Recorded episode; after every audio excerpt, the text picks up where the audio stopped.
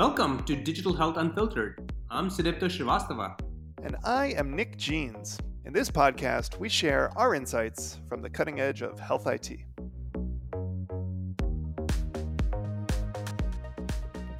Hello, all.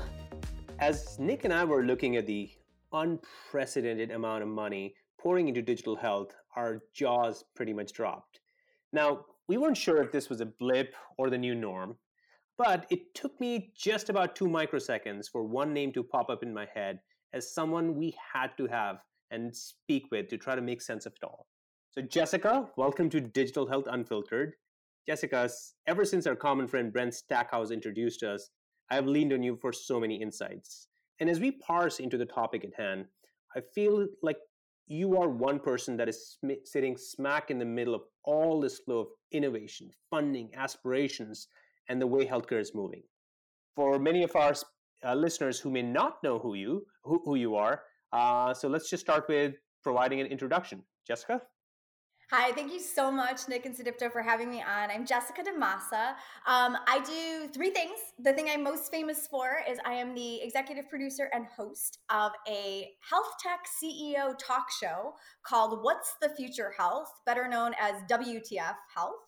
Um, so I talk to literally the who's who of health tech and in-depth interviews. We go through their business model, the funding they've raised, what their plans are for acquisitions or growth, um, and all of that can be found on my YouTube channel. You just go to youtube.com/slash WTF Health and you can check out that list of health tech celebrities there.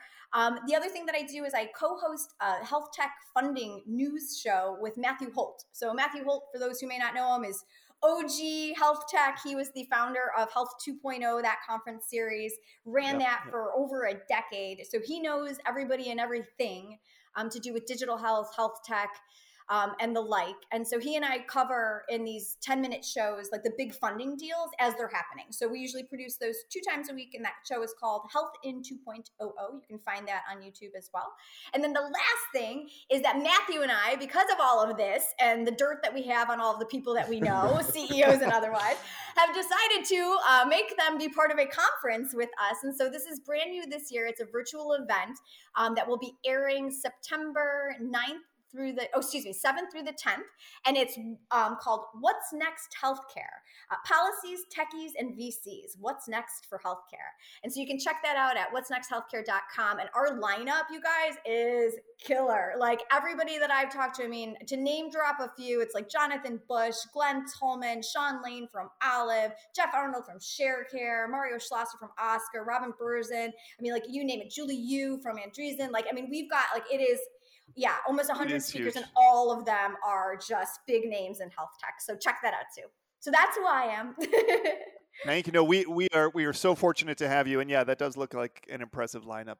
Thank you. Yes, super. So let's get started with uh, this one, and let's let's start with some facts. You know, um, Rock Health reported that the first half of 2021 closed with 14.7 billion dollars invested across 372 U.S. digital health deals with a 39.6 million average deal size. So they kind of really encapsulated the focus of our conversation today in a very succinct note. They said the digital health investment climate, in one word, is up.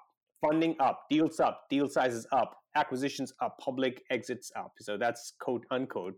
So, Jessica, you, Nick, and I have seen times when raising funds for startup companies and then finding fertile ground to try out their products and services was such an uphill battle. You know, terms like death by pilot were invented for it. So sitting here in mid 2021 and looking at the bullishness just makes us wonder is this irrational exuberance or is it different this time? Well, what I'm hearing, I'm gonna I'm gonna pull from my the fortunate position that I have, where I get to talk to all of these like leading CEOs and investors in this space, and I'm gonna pull from one of the big names. So I just talked to Glenn Tullman, uh, famous for Livongo, famous for mm-hmm. Famous for Seven Wire Ventures. And Glenn was saying, I was like, Glenn, do you think we're in a bubble? And he's like, this is not a bubble. Adamant, not a bubble. It's not a bubble because to say it's a bubble is to say this is imaginary, and it's not imaginary. Glenn Tullman, people, says this is it. We're rebuilding healthcare. And I think that we've seen that um, over the last two years in particular with what's happened and what's changed as a result of the pandemic and with this funding. And it, Sudipto, you know, you ran through uh, the Rock Health numbers there, and I think you know to put that into some context. I mean, I don't think this is irrational exuberance because I don't think that this much money would be flowing to this space if investors and incumbents um, didn't think that there was something really there to put all this money behind. And that 14.1, um, excuse me, 14.7 billion number for the first half of this year to put that into some perspective, all of 2020 was 14.1 billion. So if we keep on pace, we're looking to double the funding amount that went into digital health health technology from last year to this year. And you know, this is this is pretty remarkable and I don't think that that is overblown. Um, I think too that the other thing that needs to be said is that you know, while this seems like a, it's a lot of money, relative to other spending in healthcare, it's not. So I mean, like, what my favorite is to pull out the like the average deal size. So like the average deal size right now, they're saying is about thirty nine point six million, right? So like thirty nine and some mm-hmm. change. To put that into perspective. A startup raises $39 million and they've got that runway now and they're expected to like run and scale up their business for like a period of years, right? The mm-hmm. CEO of Centene, Mike Neidorff, he makes $25 million a year. So, like, in two years over there, he's made more than these startups have to run their business over three years. So, I mean, like, if you think about it that way, I think, like, wow, 40 million, that's huge, but it's really not that huge when the CEO of one health plan, one C suite level executive in one health plan is making like kind of close to that every single year. So, I mean, I don't think that you could, I mean, maybe that's irrational exuberance to pay him that. I don't know. I'm sure he does a great job, but I mean, I think that if we put this into context, the exuberance, while it's there, might be more than ever before, but I think we've got a lot of headroom to grow into before we can call it irrational. Okay. Well, no, it, it, it's a good point, but uh, to to put it into some context that, that really opened my eyes, I you know I follow Christina Farr on Twitter. She's a big fan, her Love newsletter her. and stuff. Yeah, and she she put out a survey just like you know what do health IT entrepreneurs value most about their VC relationships? Is it like things like the the mentorship, or is it the networking and so on? And I was looking at this little quiz, and nowhere on the list was money. And I was like, how could that must be a, an oversight? And I, I sent her a, a, message or something. She's like, actually, you know, times have changed, and most everyone has the funding that they need. And that really blew me away. But uh, you know, can that be true? And and is it is it uh, is that is it more than just the VC funding, or have things really? Well, I think that's really interesting. So Matthew and I actually were just talking about this, and he brought up a really great point, and it's that you know the, the amount of funding that's coming in, it's not just venture funding anymore. You've got to keep in mind that private equity is throwing money into our space for yeah. the like the yeah. first time for real in a big way, and so it's like when that happens, it's like I don't know, they just drop off a $100 million on your doorstep and are like, here, we expect a return. Best of luck to you. and it's like the thing, too, is that they're dropping that money off at a startup that's been around. So later stage startup as opposed to earlier stage startup. And so, you know, that's a different ball game when you're a B or a C and you've already got, you know, money coming in, you've got operations and you're just trying to scale up. And so they're getting that kind of money. For the earlier stage startups like a seed or a series A, even some of those venture funds, it's like, you know, some of them, especially the ones that are like you know the, the, big names in health tech you know like oak or venrock or um, general catalyst it's like they've got you know so many companies in their portfolio now. I mean i wouldn't be surprised if if you know the the the old way of a venture capitalist and this is what matthew said earlier beautifully is like of coddling along the startup and helping them with introductions and making sure everything was just so and just right.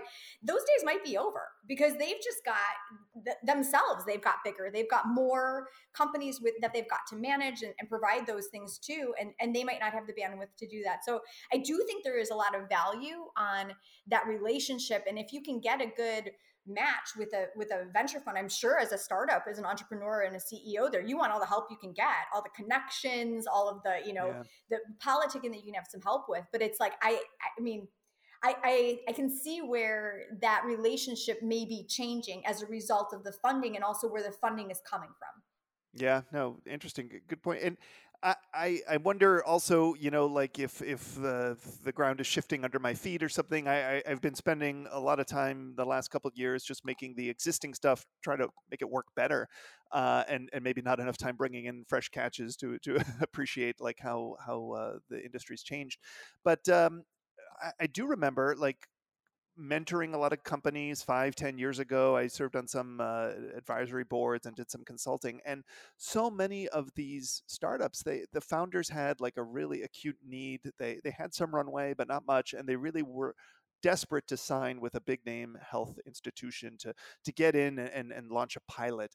And uh, and that would that would be their their lifeline to kind of bring in the next round of funding. And I sympathize with them because they had so so much limited time, and I didn't want to waste that time or lead them on or something like that. But uh, it, it, uh, do they have less of a pressure now to to rush into pilots? And it, that's probably a good thing, right?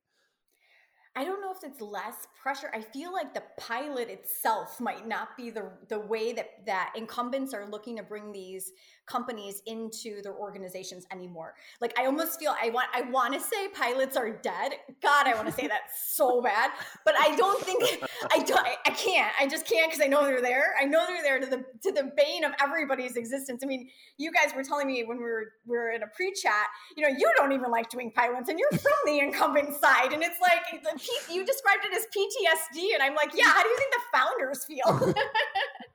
but I think that what's what I am seeing happen, and I hope that this catches on, is that some of these incumbent organizations are trying to figure out different ways to work that are mutually beneficial and not quite so one-sided to, to the incumbent side um, to help these startups because i mean that was the problem always with the pilot was that you'd have a startup come in and it's like they've got x amount of dollars to get them through and they're waiting through your 10 month contracting period to even start to do this work to try to get more funding and they're not getting paid. And so it's like how is that sustainable? It's not. It's setting everybody up for failure. So i, I think you know one of the best examples I, I i've seen you know of this right now in terms of just describing like how incumbents are maybe changing the way they're looking is Bayer. So they full disclosure sponsor my show and this is why I'm so familiar, but it's like they've got a, a bunch of different ways to work with different health tech startups depending on what size they're at, the, at what stage they're at in their growth. So they've got their Bayer Leaps Fund, which is just invested in a company like Transcarent that's already raised a couple hundred million dollars and is scaling quick.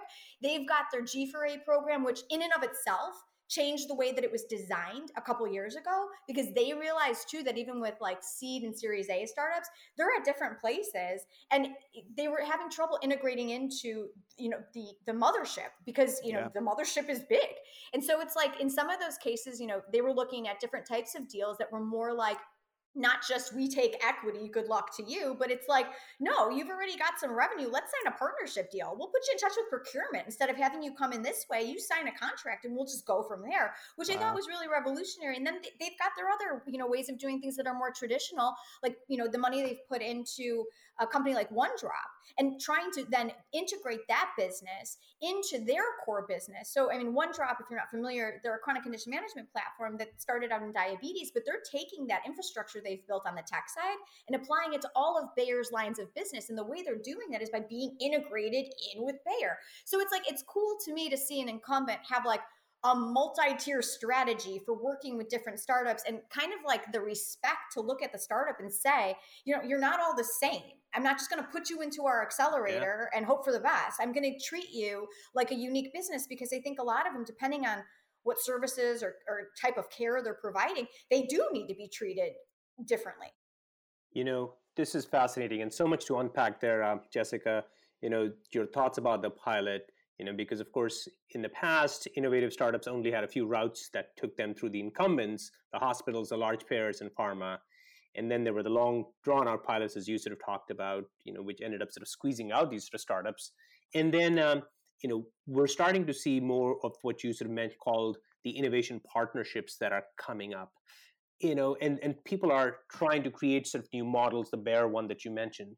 Are you seeing anything in terms of of the power structure itself shifting in any way that it's moving away from the incumbents to a different sort of landscape altogether? Oh god yeah. I think like that's like right now in, in this moment i feel like that's what i keep hearing from the ceos that i've been talking to. And now granted my last like two weeks was like glenn tullman jonathan bush Jeff Arnold. Like I had Roy Schoenberg. Like I mean, it was like a big two weeks for me. So I mean, some of the more disruptive people with some of with with, with scaled up companies and some like legitimate long term experience shaking the system up. But I definitely think that there is pressure on payers. I think there's pressure on PBMs, and I think that there's pressures on like the hospital system. And I think a lot of the hospital stuff has been um, as a result of COVID. And I think the pressure that's coming in is coming in from different places. So I feel like right now it's like, at least from our side, we're seeing health tech companies that are consumer business model designed. So like Hims or Ro or 30 Madison or like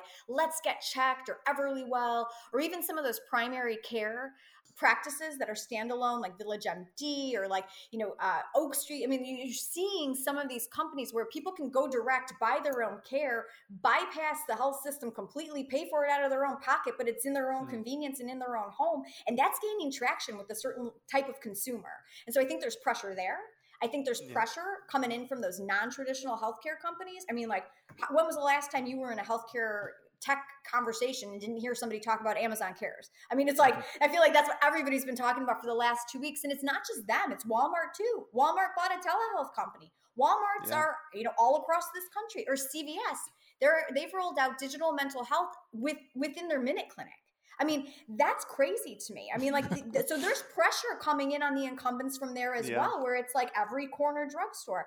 And then I think the last group that's putting a lot of pressure on those incumbents, in particular, the health plans and PBMs, are those employers who I think are just like, I mean, I don't even know. Like, if I'm in HR at any big company and it's like the last two years of life have had to have been just unbelievable. Like, I don't know how you do pop health anymore post COVID when people are coming back and everybody is you know admittedly has anxiety depression i mean there are mental health problems all over. Some people have substance abuse problems. There's like an increase in obesity yeah. increase in chronic conditions. It's like i don't even know what benefit design is going to i shudder to think what benefit mm-hmm. design is going to look like in 2022 and 23 because i think it's like and employers i think have just had enough like they, I feel like it, it's just like they have taken matters into their own hands. That that tide was turning a couple of years ago. I started to hear it from some of the CEOs I've interviewed. Scott Shreve from Crossover Health in particular was like they've become activist, activist employers, wow. and it's like they're taking matters into their own hands. And I think now, especially in this post-COVID world, where a lot of them did have to make healthcare decisions around COVID about the about taking care of their people, I feel like they're even more empowered than ever before. And now there are more options out there thanks to all the funding that is poured into our space. So, I mean, yeah, it's just, you know, incumbents are big and I know all the numbers around them and it's it's going to be hard to, you know, take down the battleship from the rowboat that we're in, but I definitely think they're starting to feel the pressure a little yeah, that's bit. Good. A little that's bit. Good. Yeah, but I, will I'll say though, uh, and this this might be simplistic, but with so much funding, so many new startups, so many like you know potential uh, avenues to go, uh, and and choices for consumers, that is there a risk that like with so much funding that some of these companies are going to hobble along, even if they're not a great fit for the market, even if they're not uh, a great fit for consumers, even if the idea is not it's kind of a bad idea or something. Like, um, it is are, are patients and customers going to end up like, you know, working with a, a company that might have been better off uh, facing the fate of the invisible hand and, and just getting killed off?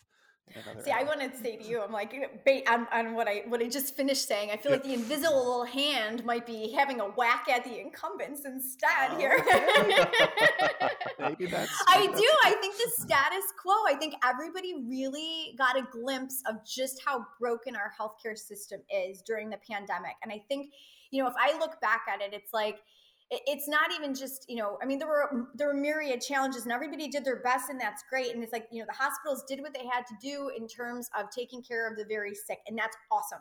But i think in some other ways you know the the ability to pivot quickly to, to virtual care for some some organizations yeah. was hard and they were not set up for that and there was there were gaps. And then i think other things like even just you know you were able to see you know pharma companies really rise to the occasion and our government regulators rise to the occasion in terms of getting a vaccine approved. But then that was it. I mean, it was like there was an infrastructure problem in terms of getting that vaccine out. And who did we turn to? We turned to those retail pharmacies. We turned to you know Ah. CVS and to Walgreens and Walmart. And so it's like I feel like that may have uh, that may have opened those eyes over there. That it's like Yeah. there is something to be said about the the infrastructure that lives underneath healthcare. And the invisible hand might be correcting that in those ways in terms of making it a little bit more looking like a retail model in some ways for some kinds of care. And also the Roy Schoenberg from Amwell talks extensively about the virtual care being a, an, an integral piece of infrastructure, just like an EMR Yeah. in, in a healthcare system. And that's not really how it it is or was, right? And so it's like that's going to continue to evolve. So I do think that the invisible hand here might correct for that. And as far as some of the startups go, I mean, the ones that I think have gotten, and, and by my count, there are more than, there are around 50 startups. And this is just my count, unofficial Jessica DaMassa account in my spreadsheet. More than 50 different startups that raised over $100 million this year, just this year.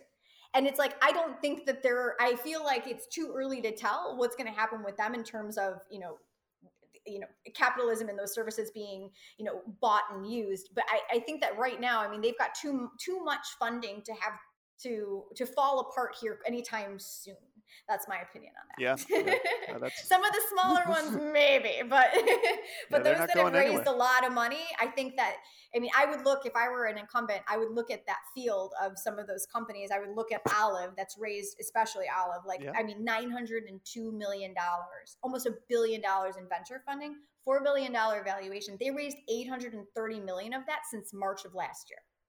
So They're- i mean that's staggering to me yeah. It's They're, like, they're I not mean, going anywhere. They're the no, new incumbent. They're, they're. Uh-uh. I mean, Ro's raised five hundred million dollars. I mean, that's that is virtual care with prescription delivery attached to it. I mean, I would look at that if I were an incumbent organization. I mean, it's just I, that's where that invisible hand's headed. Wow, that's a nice flip of the hand uh, to, to that question. I'm gonna get This- smacked upside the head by somebody over here. I, I know. You know, and, and sometimes I wonder because last year also saw a lot of people sitting with a lot of cash as well. And, uh, and you know, a lot of it has to play out because people just didn't have room to, to throw money at. So it'll be interesting to see how this sort of uh, lands up in the future. But that brings us to the part of our uh, podcast where we go out on a limb and make a prediction. So, uh, you know, today we'll sort of, uh, you know, Jessica, we'll, we'll, we'll let you sort of close us out. Um, but you know maybe sort of think in terms of bullish or bearish you know go for the startups or the incumbents who will win because you know in, in a previous podcast also we talked about how uh, and this was around the 21st century's cures act the fact that the incumbents have so much to lose that they will start putting up barriers they will start putting up ways to um, you know, use lobbyists and their Mhm. funding power and their you know influence and with just Congress and and some- IT to kind of like lock patients in or something. yeah, right? and like But- you know the date, data and whatnot. But but the Cures Act will prevent that. Yes, uh, yeah, I'm, I am super bullish on the Cures Act. Yeah. Aren't we all? Yes. So I guess you know, in thinking ahead, like you know, what would sort of our individual sort of predictions would be. You know, um, I'll go first. Um, you know, I I think I want to close on an optimistic note, and I think Jessica, just hearing you speak, you know, I'm thinking even with these sort of startups, uh, go for the old adage of like let's aim for the stars, and if not, you know, you at, at least end up landing on the moon, because I f- I feel like this much needed focus on healthcare is going to be good. The outcome may be a mutilated form of how we currently deliver care because a lot of the startups might disrupt and break things. You know, many of them are not stuck to the traditional way of delivering care. And so what? Um, that is going to disrupt the marketplace, but I am definitely rooting for this. The timeline horizon, um, are a little uncertain on because healthcare does take a lot, lot of time to change. So I'm going to give maybe at least five to ten years, you know, for uh, for us to be able to look back and say it really changed. But boy, am I bullish after this conversation. Okay, so your your prediction is mutilated model of healthcare. I like just that. want to want to put the stake in the ground there, but no, I- I well, I- I'll tell you, I am a little less confident about this prediction than I was uh, before I learned all this uh, new insights from Jessica. But uh, I, I do feel deep down, I, I, am looking at all these VC investments. I'm looking at the Rock Health report, and I, I feel like it can't get much bigger, can it? Like we're going to look back at uh, the Rock Health report in 2022 and say 2021 was the high water mark at least for the next three to five years or something like and and what's going to happen in the next few years is that uh, you know we're going to watch these companies exert their influence and see how things shake out in the new landscape and and you know there's some policy uncertainty too. I think we new presidential administration maybe uh, new bold directions for infrastructure maybe for healthcare too. So investors will cool off in the in the next uh, six to 12 months. That's my prediction You think they're gonna cool off? I don't think so. And like, you're this is gonna be I know. I, I, even as I'm saying this,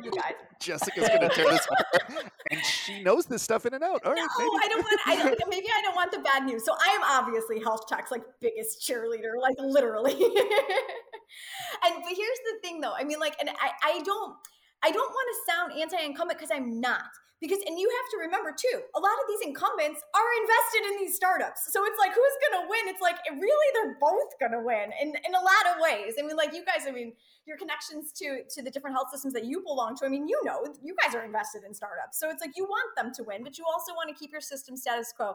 I think Sudipto, what you said is really interesting about this, like, you know, kind of breaking the healthcare model. I feel like I just recently had a conversation with Jonathan Bush, who's just started a new a new company called Zus, and they're building this new tech infrastructure. They want to create a new centralized electronic medical record, fully leveraging like all of the things that get opened up with the Cures Act, right? And in that conversation, we started talking about this, and I've had similar kind of talked with Roy and with um, Glen Tullman. You know, it's like there almost seems like there's this secondary healthcare market that's starting to emerge alongside the traditional one. I I am like I honestly feel like with the startups and and the investment that's coming in the space, I think more money is going to go to build that secondary type of healthcare delivery system. And it's going to be virtual and it's not going to be you know um, it's going to be virtual it's going to be price transparent it's going to be accessible it's going to be around what currently exists but have pieces of what what does currently exist. And it's going to be connected to some of the incumbent organizations but not all of them and i think that what's going to end up happening is that like this is where we've always said oh the consumerization of healthcare blah blah all of that stuff. I do think we are starting to see a lot of money go toward that and empowering a certain kind of healthcare consumer to buy their own care. And I think that that like ancillary healthcare system is going to evolve alongside what does currently exist. I'm bullish on that. I really think that there's going to be more of that um, than anything else. And I think what's going to augment that, you didn't give me this option incumbents versus startups. What about those non traditional healthcare companies, like those retailers? Yeah. I'm telling you. I mean, like, let Amazon redo this. And somebody gave me the example about online shopping you know and traditional retail and just when you know you thought there's all this money in real estate there's all this money in property malls think of the you know people aren't going to buy things online and it's like it took a long time but it shifted and i do think that in a lot of cases and and I don't just mean for virtual care, but I even mean for you know prescription delivery and some of the testing that can be done at home, and even home health in a lot of ways. You know, mm-hmm. caregiving and, and things like that that actually bring a real person to to your your home so that you can age in place, you know, and, and, and recover and actually have better health outcomes. I think that a, a new model is going to emerge alongside what currently does exist, and I do think the funding does support that. So I don't know if I'm just too hopeful and too optimistic, but hey. Wow. What did you say? Yeah. Big success, great success and great love require great risk. And I'm there. that is amazing. Jessica, thank you. What a treat. Uh, thank what you a guys. Treat. Thank so, you uh, so much. Thank you, Jessica. So that's it for this week. Bye, guys. Bye bye. That's it for this week. Join us again next time on Digital Health Unfiltered. Please note that the views presented in this podcast are not to be construed as the views of Mount Sinai Health System or the Hospital for Special Surgery or any of its affiliates.